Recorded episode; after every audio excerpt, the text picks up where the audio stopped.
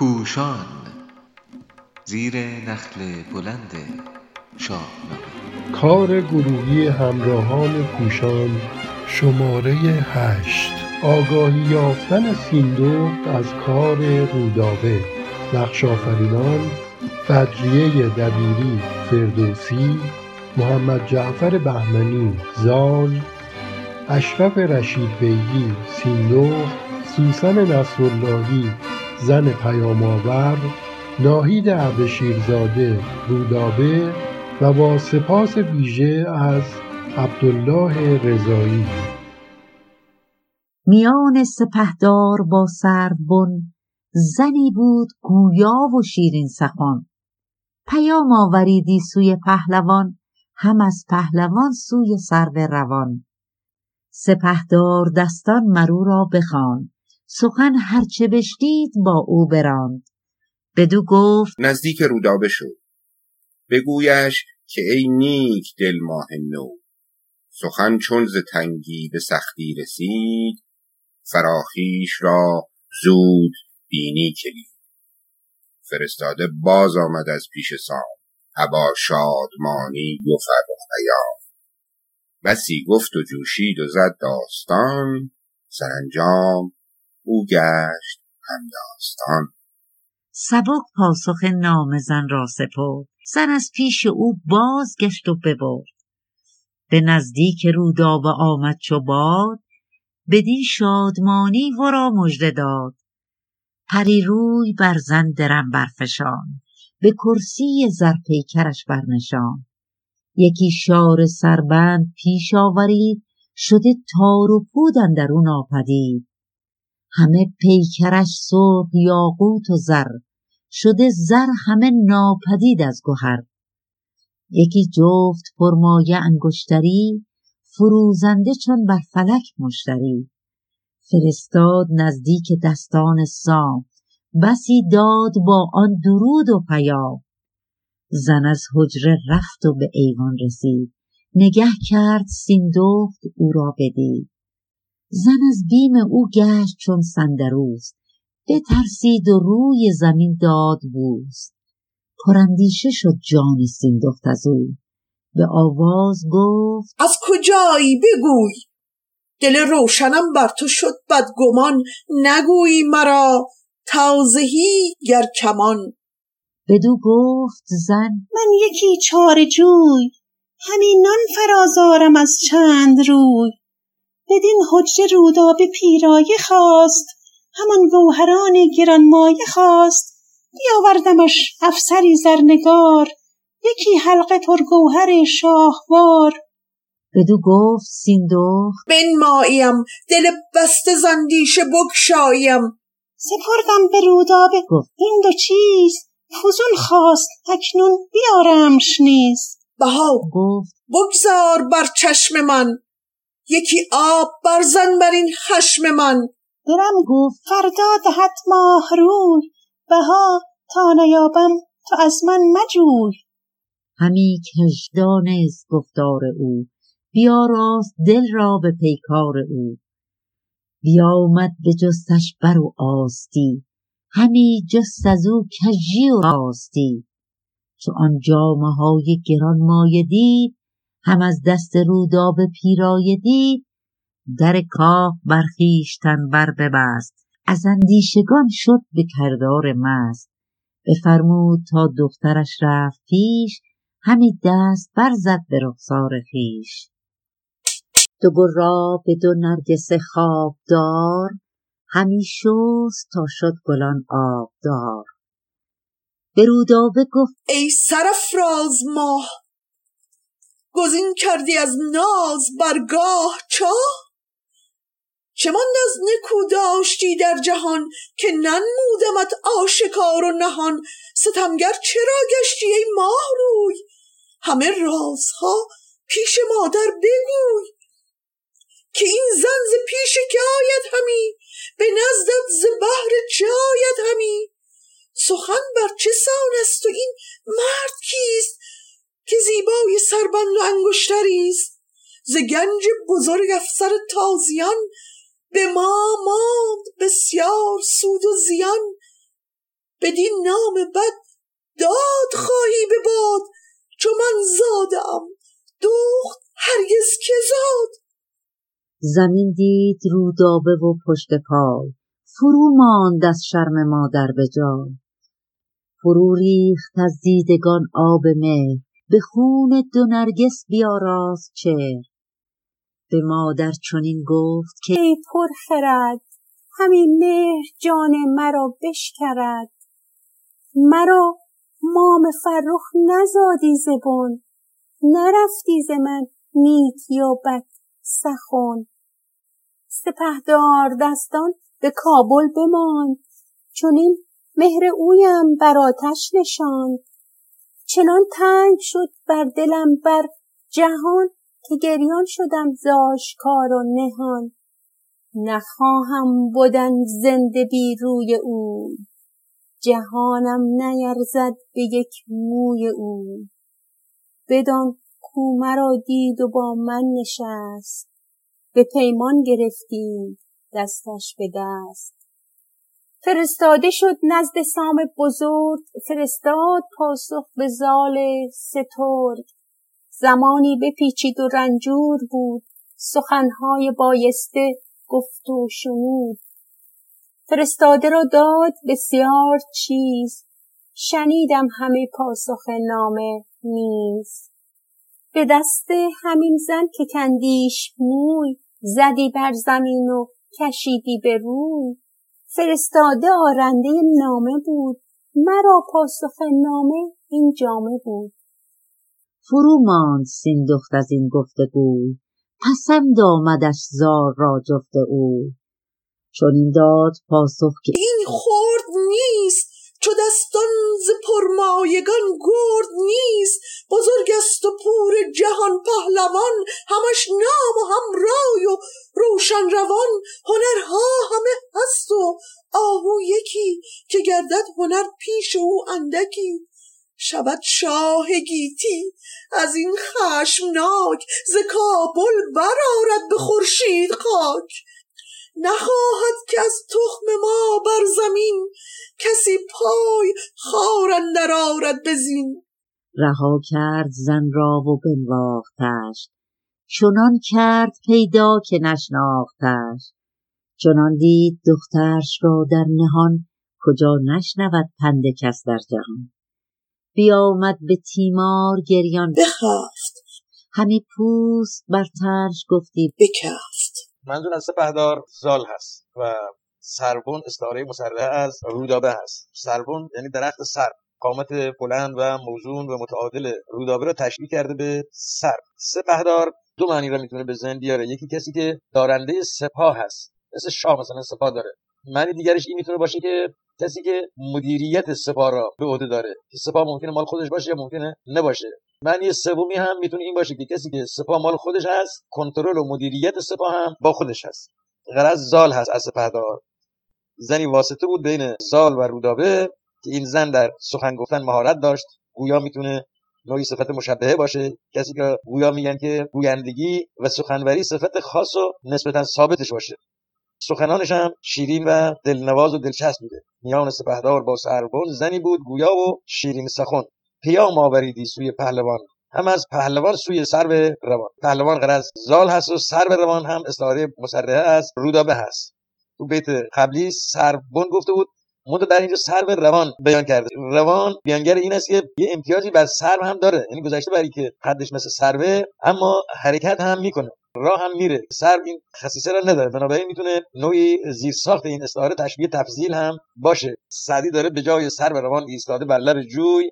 چرا نظر نکنی یار سرو بالا را؟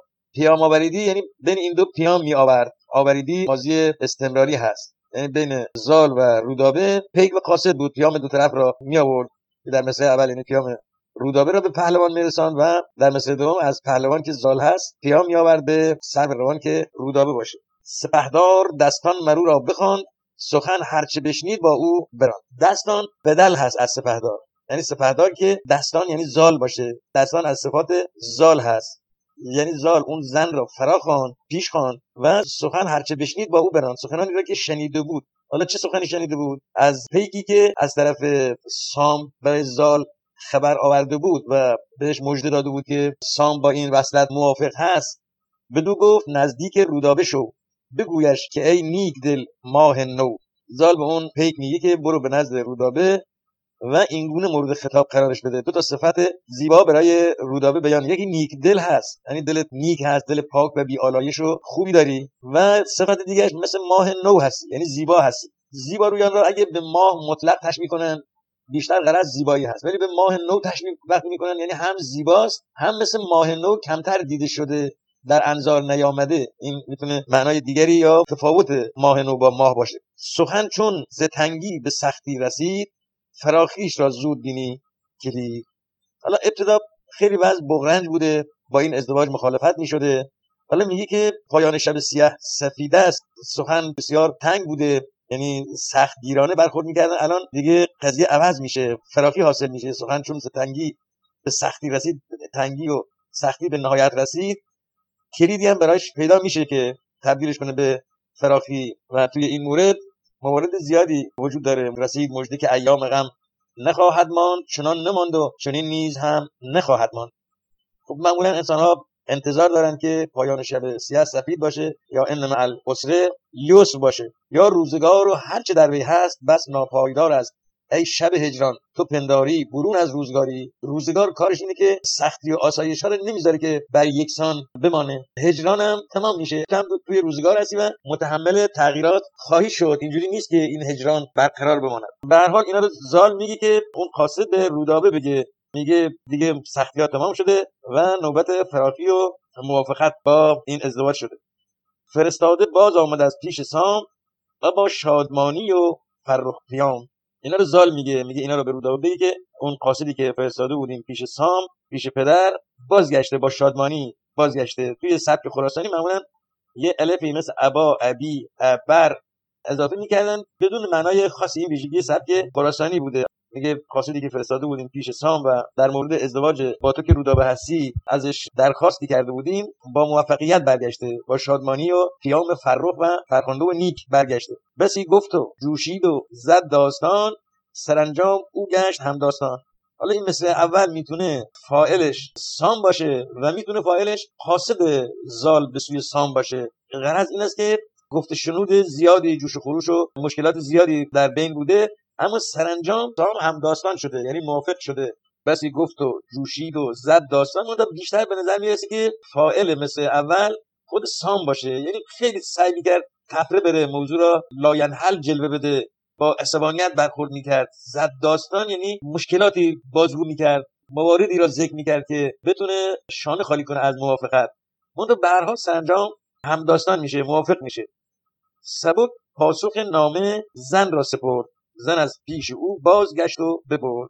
سبک خیلی راحت. یا به سرعت مثلا پاسخ نامه را به زن سپرد. یعنی اون زنی که قاصد بود پیک بود بین زال و رودابه زن هم خب طبق معمول از پیش او بازگشت و ببرد یعنی نامه را برد. به نزدیک رودابه آمد چو باد.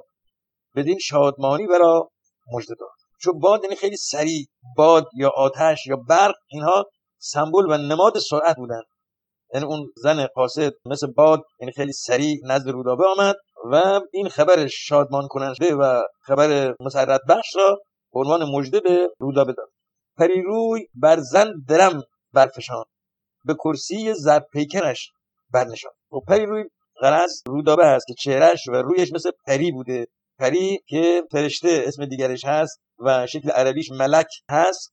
خب در زبان فارسی مشهور بوده که پری هم صورت زیبا داره هم سیرت زیبا داره که از ناصر خسرو هست. به چهره شدن چون پری کی توانی به افعال مانندش و مر پری را؟ خب رودابه بسیار خوشحال میشه و درم و سکه های نقره را بر روی اون زن قاصد میافشانه و به خوبی تحویلش می‌گیره او را بر روی صندلی زرین مینشانه.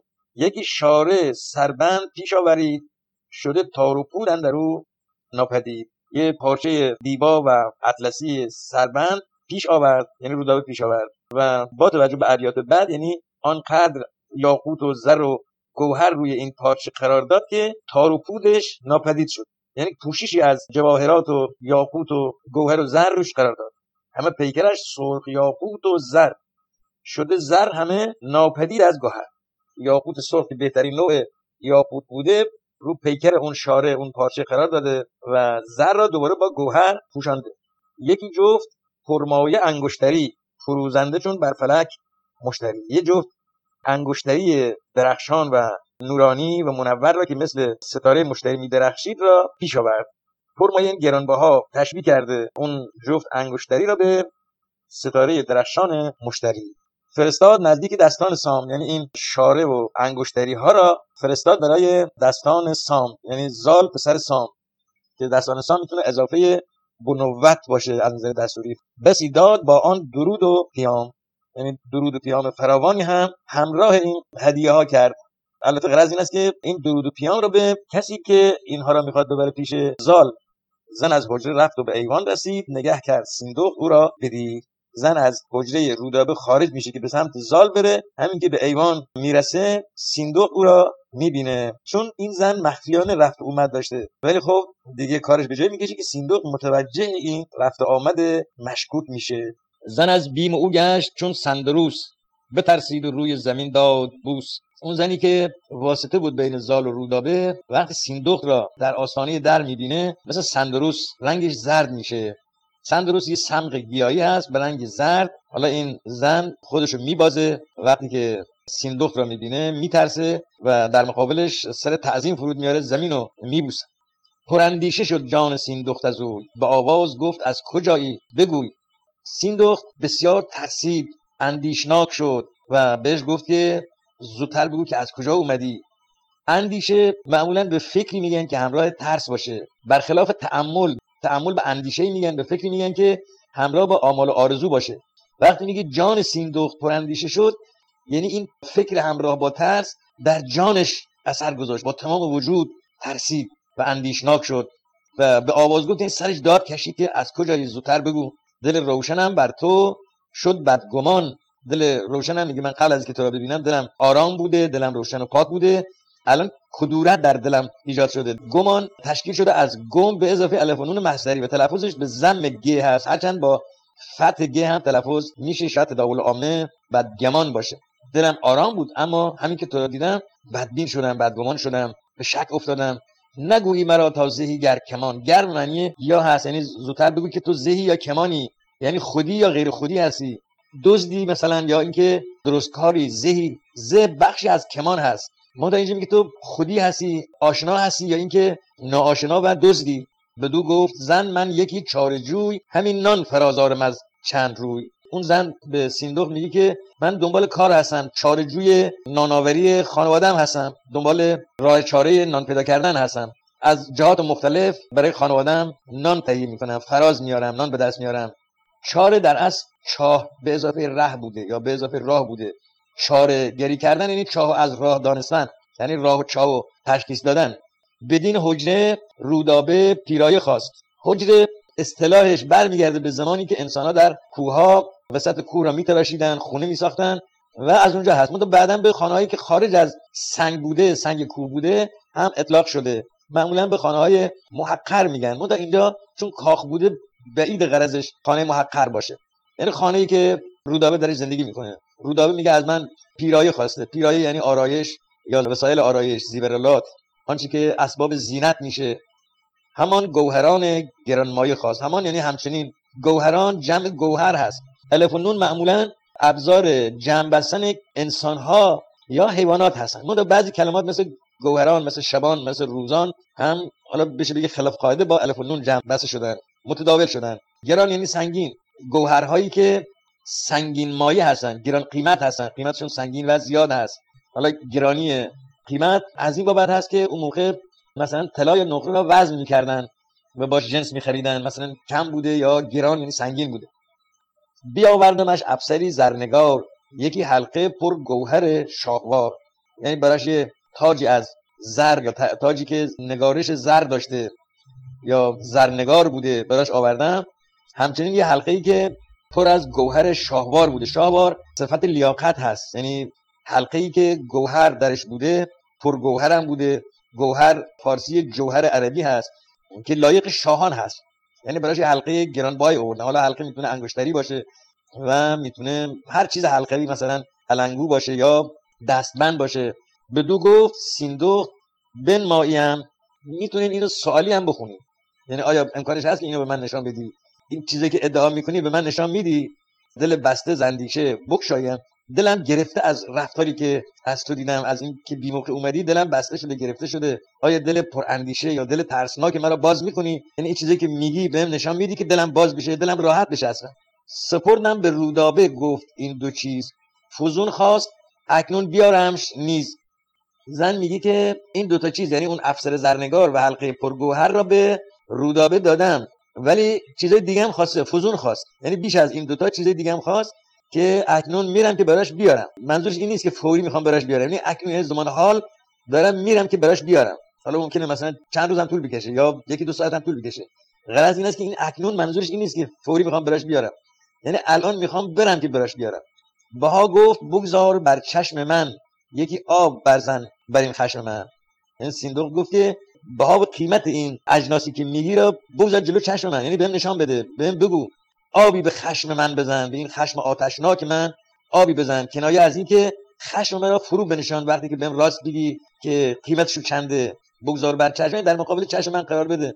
بهای یا قیمت این اجناس را که اگر راست بگی آب به خشم من می‌زنی. خشم من فروکش می‌کنه. درم گفت فردا دهد ماه روی. اون زن میگه که قرار هست ماهروی یعنی رودابه که چهرش مثل ماه هست فردا درم و بهای گوهرها یا گوهر نشانها را بده. درم یکی از انواع پول رایج در اون زمان بوده. پول نقره را درم می‌گفتن مسکوکات یا پولهای طلایی را دینار می‌گفتن. بها تا نیابم تو از من مجوی. تا قیمتو بهم نده تو از من نخواه که بهای اینو بگم. من فکر می‌کنم اینجا روشنتر کرده که داره بهش دروغ میگه. برای اینکه بها رو باید خودش بگه نه اینکه ماهرو بهش بها بده. مگر اینکه غرضش این باشه که ماهرو علاوه بر قیمت اصلی چیز اضافه هم بهش انعامی بده. وگرنه خب باهاشو باید چون ایشون جنس آورده باید خودش بگه که ماهرو یعنی به فردا چقدر پول بهش بده. بنابراین همین الان هم می‌دونه که قیمت این اجناس چیه. داره تفریح میره داره دروغ میگه روشنتر می‌کنه که داره کلک می‌زنه. بها تا نیابم تو از من مجوی تا پول دریافت نکنم تو اندازه و مقدار پول از من نخواه که بهت بگم. همی کج دانست گفتار او. بیاراست دل را به پیکار او. حق هم داشته که کج بدانه. کج یعنی ناراست. شکل دیگری کج هست.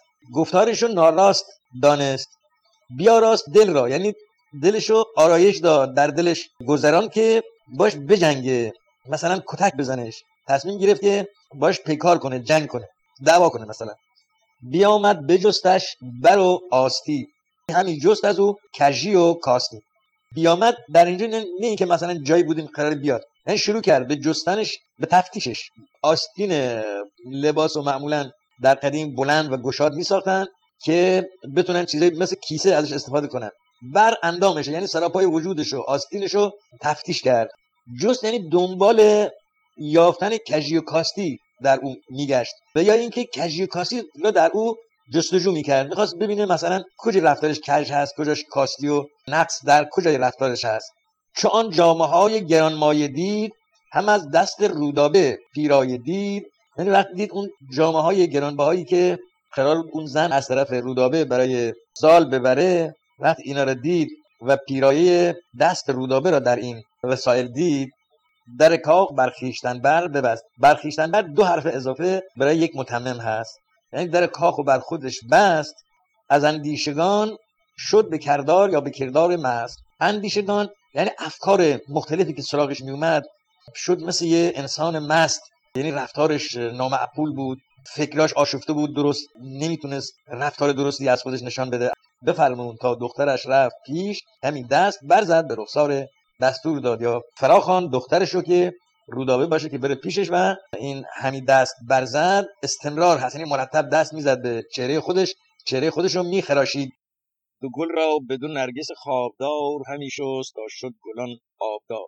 دو گل استاره از گونه هاش هست. دو نرگس استاره از چشمهاش هست. یعنی با اشکی که از چشمهاش فرو میریخت صورتشو پر از اشک کرد. خوابدار خماری چشم شد چشم وقتی خمار باشه یه حالت زیبا و خوشایندی داره. از این جهت چشمهای زیبارویان را معمولا به نرگس خمار نرگس خوابالوده تشبیه می‌کنن همین شست استمرار را میرسونه. یعنی میشست یعنی مرتب میشست تا اینکه چهرهش پر از اشک و پر از آب شد. به رودابه گفت ای سرفراز ما گزین کردی از ناز برگاه شاه. خطاب به رودابه میگه ای ماه سرفراز ماه سربلند ماه ماه خوش سیما. تو بد رای انتخاب کردی شاه و برگاه ترجیح دادی.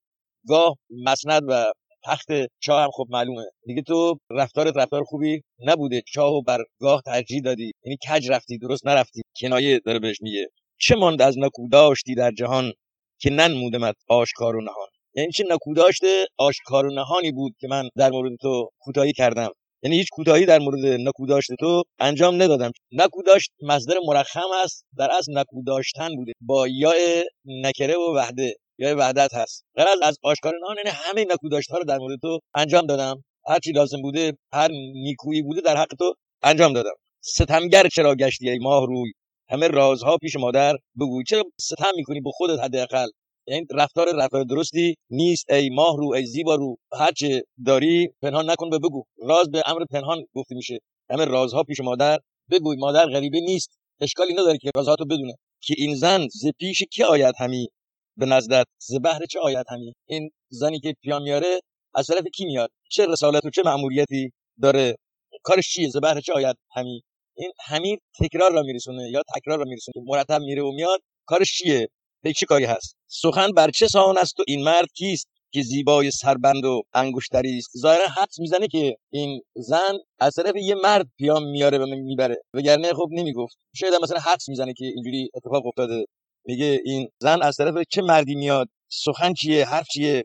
عمل چیه؟ این مرد کیه که لیاقت داره که سربند و انگشتری که خاص شاهان هست بهش بدی و براش ببره؟ زگنج بزرگ افسر تازیان به ما ماند بسیار سود و زیان. سود و زیان که گاهی مخففش سوزیان هم دیده شده به معنی کار اقتصادی رونق اقتصادی. میگی ما وضعیت مالیمو بنیه مالیمو و اصولا قدرتمون از ناحیه زحاک تازی هست. اینا از نژاد تازی بودن بزرگ افسر تازیان می‌تونه غرض قطعا همینجوری هم هست زحاک باشه. یعنی مال فراوانی از طریق زحاک چون ما وارثش هستیم به ما رسیده. بدین نام بعد داد خواهی به باد. چون من زادم دخت هرگز که زاد. داد خواهی به باد یعنی اون گنجی که تو بیت قبل دربارش صحبت شده و شاید هم می‌تونه منظورش از گنج در حقیقت حیثیت آبرو هم باشه. این که منحصرا اقتصاد و مادیات باشه. قدرتمندی ما از برکت وجود زحاک بوده. حالا تو این بیت بعد بدین نام بعد یعنی اگه تو دارای نام بعد بشی بعد نام بشی همه این مال و ثروت یا اون حیثیت آبرو را به باد خواهی داد. به باد دادن کنایه از نابود کردن هست. که عربی میشه هوا ان معری. چیزی را که به باد میدن باد پراکندش می‌کنه از بین می‌بره دیگه. میگه حالا ثروتمون یا حیثیت آبرو و قدرتمون را تو اگه بدنام شدی به باد خواهی داد نابود خواهی کرد. چون من زاده ام دخت هرگز کی زاد؟ این مثلا می‌تونه هم تحسین باشه هم تقبیح باشه. یعنی کی دختری مثل من زاییده حالا از جهت خوبی یا از جهت بدی؟ به نظر می‌رسه می‌خواد خوبیشو بگه بگه مثلا توی دختر شایسته ای نبایستی بدنام بشی. دختر خوبی من زادم که باز غرضش از زاییدن دختر خوب یعنی دختری که زاییده شده و خوبم تربیت شده. یعنی زاییدن که اولا دختر و پسر نداره و اصلا افتخار نداره. ثانیا غرضش این می‌تونه باشه که من مثلا رفتار خوبی به تو نشان دادم. یا اگه تقوی باشه یعنی نتونستم تو رو تربیت بکنم. به هر حال داره میگه به نظر می‌رسه می‌خواد بگه مثلا توی دختر شایسته من زاییدم هیچ کسی نمی‌تونسته دختری مثل تو رو بزاید و تربیت بکنه که من این کارو به خوبی از عهده برآمدم. ولی تو داری خودتو بدنام می‌کنی ما رو بدنام می‌کنی. زمین دید روداب و پشت و پای. فرو ماند از شرم مادر به جای. به جای فرو ماندن یعنی میخکوب شد بی حرکت شد سرشو پایین انداخت خجالت کشید. زمین را دید و پشت پا را دید یعنی نتونه سرشو بلند کنه سرفکنده شد به اصطلاح در مقابل مادرش. یعنی از خجالتی که در مقابل مادرش می‌کشید میخکوب شد در جا مون حرکتی نکرد و سرفکنده شد. فرو ریخت از دیدگان آب مهر. به خون دو نرگس بیاراست چه آب مهر فرو ریخت می‌تونه به یکی از این دو شاخه گرایش داشته باشه. هم یعنی آب مهر مادر یعنی اشک ریخت به خاطر خجالتی که در مقابل مادرش می‌کشید و مهر مادرش جوشان شد. یکی هم به خاطر عشقی که به زال داشته شروع کرد به گریه کردن. از کردن هم می‌تونه مهر مادر باشه هم مهر یا عشق به زال باشه. چون عاشق هم همیشه گریان هست. گفتم به دلخ زرق بپوشم. نشان عشق غماز بود اشک و عیان کرد راز من. از حافظ میگه تصمیم داشتم که با دلخ ریاکارانه نشان عشق بپوشونن اما اشکم ریخت و همه فهمیدن که من عاشق هستم. به خون دو نرگس دو نرگس که دو تا چشم زیباش باشه وقتی کسی اشک زیاد میریخته تصور می‌کردن که اشک از دل منشأش هست و وقتی که آب اطراف دل تمام شد خون می‌زنه بیرون. البته این امروزه ثابت شده اشتباه بوده. خون گریستن کنایه از گریستن زیاد هست. چهرش مزین شد چهرش پر شد از اشک خونین. به مادر چنین گفت کی پر خرد همین مر جان مرا بشکرد. خطاب مادر دانشمندش میگه که این عشقی هست که جان مرا شکار کرده بشکرد از شکار کردن از و شکار کردن یعنی پاره کردن. یعنی دلمو پاره کرده دلمو زخمدار کرده جریه دار کرده و از طرف دیگه می‌تونه ظرافت شکار کردن رو هم تو این بیت مشاهده کرد. این دلمو شکار کرده عشق دلمو اسیر و مسخر کرده.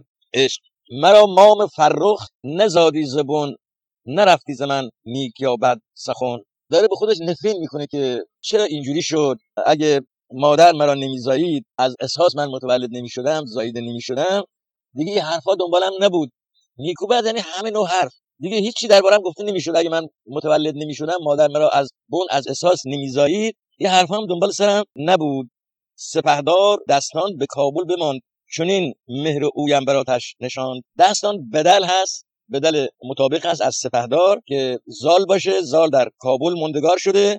مهر و عشق او این چنین مرا براتش نشانده. خب عشق مشهوری که آتش عشق هست که در نیفتاد که مثل آتش هست عاشق را میسوزونه. چنین که میگه می‌خواد تفخیم را برسونه. یعنی اهمیت کار را بگه. یعنی این چنین کاری با من کرده. مهر اویم براتش نشان. یعنی مهر او براتش نشان دم. میم جاش میم اویم. جاش بعد از نشان است که مخول باشه. یعنی مرا این چنین گرفتار کرده براتش نشانده. چنان تنگ شد بر دلم بر جهان که گریان شدم زاشکار و نهان. دیگه این عشق چنان دلمو گرفتار کرده تنگ کرده اسیر کرده که جهان رو بر خودم تنگ می‌بینم بر دلم تنگ می‌بینم. گاهی گفته میشه آسمان یه وجب اومده رو سرش گویی جهان دلمو در بر گرفته فشار میده دنیا. و از همه چیز دیگه به صورت آشکار و نهان گریان شدم. یعنی عشق مرا به گریه واداشته هم در آشکار هم پنهانی. یعنی نمی‌تونم این اشک و اشک شوق و اشک عشق رو پنهان کنم. دیگه همه جا گریه می‌کنم نخواهم بودن زنده بی روی اوی. جهانم نیرزد به یک موی او. یعنی بدون حضور زال بدون بهرمندی از حضورش از دیدارش من زنده نمی‌تونم بمونم. میمیرم از بین میرم. دنیا رو هم به یک موی او عوض نمی‌کنم. جهانم نیرزد به یک موی او این جهان برام به اندازه یه موی زال ارزش نداره. بدان کو مرا دید و با من نشست. به پیمان گرفتیم دستش به دست. یعنی متوجه باش که ما با هم دیگه نشستم داشتیم با زال نشست داشتیم دست هم دیگه رو گرفتیم یعنی با هم پیمان بستیم که با هم دیگه ازدواج کنیم. فرستاده شد نزد سام بزرگ فرستاد پاسخ به زال سترگ. از طرف زال پیکی به سمت سام بزرگ میره. سام هم پاسخ نامه زال را میفرسته. زمانی بپیچید و رنجور بود سخنهای بایسته گفت و شنود. زیاد روشن نیست که فائل این بیت و مثل اول بیت بعد زال هست یا سام هست. به نظر میاد سام باشه که وقتی فرستاده زال نامه زال را می‌بره به خودش میپیچه آزرد خاطر میشه ناراحت میشه و با اطرافیانش رایزنی می‌کنه گفت شنود می‌کنه. سخنهایی که لازم بوده را باشون مطرح می‌کنه. فرستاده را داد بسیار چیز. به نام رسان خیلی چیزا میده هدیه بهش میده. شنیدم همه پاسخ نامه نیز. فایل این جمله که این مثل دوم این بیت باشه رودابه هست. میگه من پاسخ نامه سام به زال را شنیدم که چه جوابی بهش داده که جواب موافق شد در خط دریافت کرده. به دست همین زن که کندیش موی زدی بر زمین و کشیدی به روی. یعنی من پاسخ سام به زال را از طریق همین زن که از طریق زال برای من فرستاده بود که موهاش کندی ازش ناراحت شدی و اونو به روی زمین کشیدی. اونو به زمین زدی و روی زمین کشیدی. منظور کتککاریش هست. فرستاده آرنده نامه بود. مرا پاسخ نامه این جامه بود. یعنی این زن که شما کتکش زدید آورنده در نامه زال برای من بود. و این جامه و انگشتری هم پاسخ من هست به زال. فرومان سیندخت از این گفتگوی. پسند آمدش زال را جفت او سیندخت متعجب میشه. نمی‌دونه چه تصمیمی بگیره. با این گفتگویی که پیش آمده بین خودش و رودابه درگیر میشه ذهنش. منتها از طرفی هم اینکه زال همسر رودابه بشه مورد پسندش هست. دوست داره این کار اتفاق بیفته. چون این داد پاسخ که این خورد نیست چون دستان ز پرمایگان گرد نیست. پاسخی که سیندوخ به رودابه میده اینه که میگه این مسئله کمی نیست. دستان یه آدم بزرگی است از بین پرمایگان و بزرگان. کسی هم ترازش نیست قهرمانی مثل او در بین پرمایگان و بزرگان و قهرمانان یافت نمیشه. بزرگ است و پور جهان پهلوان. همش نام و هم رای و روشن روان صفاتی برای زال برمیشمره که زال شخصیت بزرگی است و پسر جهان پهلوان یا قهرمان جهان یعنی سام هست. هم صاحب نام و شهرت هست هم رای و اندیشه بزرگ داره و هم یک روان و دل پاک داره. هنرها همه هست و آهو یکی که گردد هنر پیش او اندکی. همه هنرها را زال داره فقط یه عیب داره که اون عیب هم چیز مهمی نیست. غرضش داشتن موهای سفید هست. به نظر می‌رسه می‌خواد بگه هنرهای زال آنقدر مهم هستن که هنر یا بحث هنر در مقابلش کم جلوه می‌کنه. یه مقدارم این بیت می‌تونه ناظر به این باشه که عیبی که به اصطلاح سفیدی موی زال باشه در مقابل هنرهاش اندک هست. یعنی هنرهاش اینقدر زیادی که این عیبشو میپوشونه. از طرف دیگه میشیم بیت اینگونه تعبیر کرد که هنرهای زال آنقدر زیاد هست که اصلا بحث هنر در مقابل زال یه بحث کوچک هست. زال خیلی هنرمند هست یعنی هنر رو در حقیقت به اوج رسونده. هنر رو خیلی ترقی داده. هنر در مقابل هنرهای زال اندک جلوه می‌کنه. شود شاه گیتی از این خشناک. ز کابل برآورد به خاک. شاه گیتی منظورش منوچهر شاه هست میگه منوچهر از این وصلت اگه اتفاق بیفته خیلی خشمناک و ناراحت میشه. و کابل را با خاک یکسان می‌کنه خاکش رو به آسمان می‌بره. کابل رو زیر رو می‌کنه نابود می‌کنه که خاکش سر به آسمان می‌کشه به خورشید می‌رسه خاکش. نخواهد که از تخم ما بر زمین کسی پای خار اندر آرد بزین این به دو شکل قابل تعبیر هست. یکی اینکه منوچهر شاه وقتی این جریان را متوجه بشه و کابل را نابود کنه از تخم و نژاد ما به این راحتی کسی پای بر زین نخواهد آورد. یکم این که خود منوچر نمی‌خواد که از نژاد ما کسی پای به زین بیاره یعنی سوار اسب بشه. یعنی پای به زین اندر نخواهد آرد. این یه تعبیرش هست. پای به زین نخواهد آرد که خواهد آرد یا خواهد آوردن مستقبل بشه. که در این صورت فایلش منوچرشا نخواهد بود. اما از طرف دیگه می‌تونه غرض بیت این باشه که منوچرشا نخواهد یعنی نمی‌خواهد که کسی از نژاد ما از تخم ما به راحتی پای به زین در بیاره یعنی کسی از تخم ما بر از سوار بشه اظهار وجود بکنه. رها کرد زن را به بنواختش چنان کرد پیدا که نشناختش یعنی اون زن پیام آور بین زال و رودابه را رها کرد آزادش کرد بعد از که کتک زده بودش. و از طرفی هم مورد نوازش قرار داد. یه چیزی هم بهش داد. بهش حالی کرد که اگه من کتک زدم نشناختم مثلا فکر دیگری دربارت داشتم. یا وانمود کرد که اصلا اینو نمی‌شناسه. به نظر نمیاد اینجوری باشه. به نظر میاد که می‌خواد بگه اگه مثلا من تو را کتک زدم علتش ناشناختنش بود. یا تصور نادرستی بود که درباره تو داشتم. چنان دید دخترش را در نهان کجا نشنود پند کس در جهان. دخترش را در نهان آنچنان دید یعنی نهان دخترش را دید. یعنی برداشتش از نهان یا از درون دخترش این بود که او پند کسی را نمیشنوه. یعنی حز ازدواج کردنش با زال قطعی هست برای خودش و پندی را نخواهد شنید یا پندی را نخواهد پذیرفت. بیا اومد به تیمار گریان بخفت همین پوست بر تنش گفتی بکفت. تیمار معانی متعدد داره از جمله دلنگرانی تشویش خاطر. ناچار شد سیندوق بعد از اینکه ماجرا رو شنید و درگیر فکری اینکه چیکار باید بکنه چیکار نکنه اومد خوابید. با اندوه و ناراحتی و تشویش خاطر خوابید. کفتن شکافتن هست. میگه گویی پوست بر تنش شکافته می‌شد یعنی پوستش ترک برمی داشت از این است که بسیار اندوهگین و دردناک بود این خبر براش براش ناراحت کننده بود. یعنی خیلی عذاب می‌کشید به همین دلیل رفت و ترجیح داد که بخوابه. این بیامد همین اقدام کرد این اینکه غرض اینکه جایی بوده اومده. یعنی تصمیمش اینجوری شد که بخوابه. در حالی که پوست بر تنش شکافته می‌شد پوستش پاره می‌شد. خب پوست پاره نمیشه به این صورت. غرض این است که به کنایه هست. کنایه از این که خیلی عصبانی بود آنچنان که پوست تنش کنده می‌شد.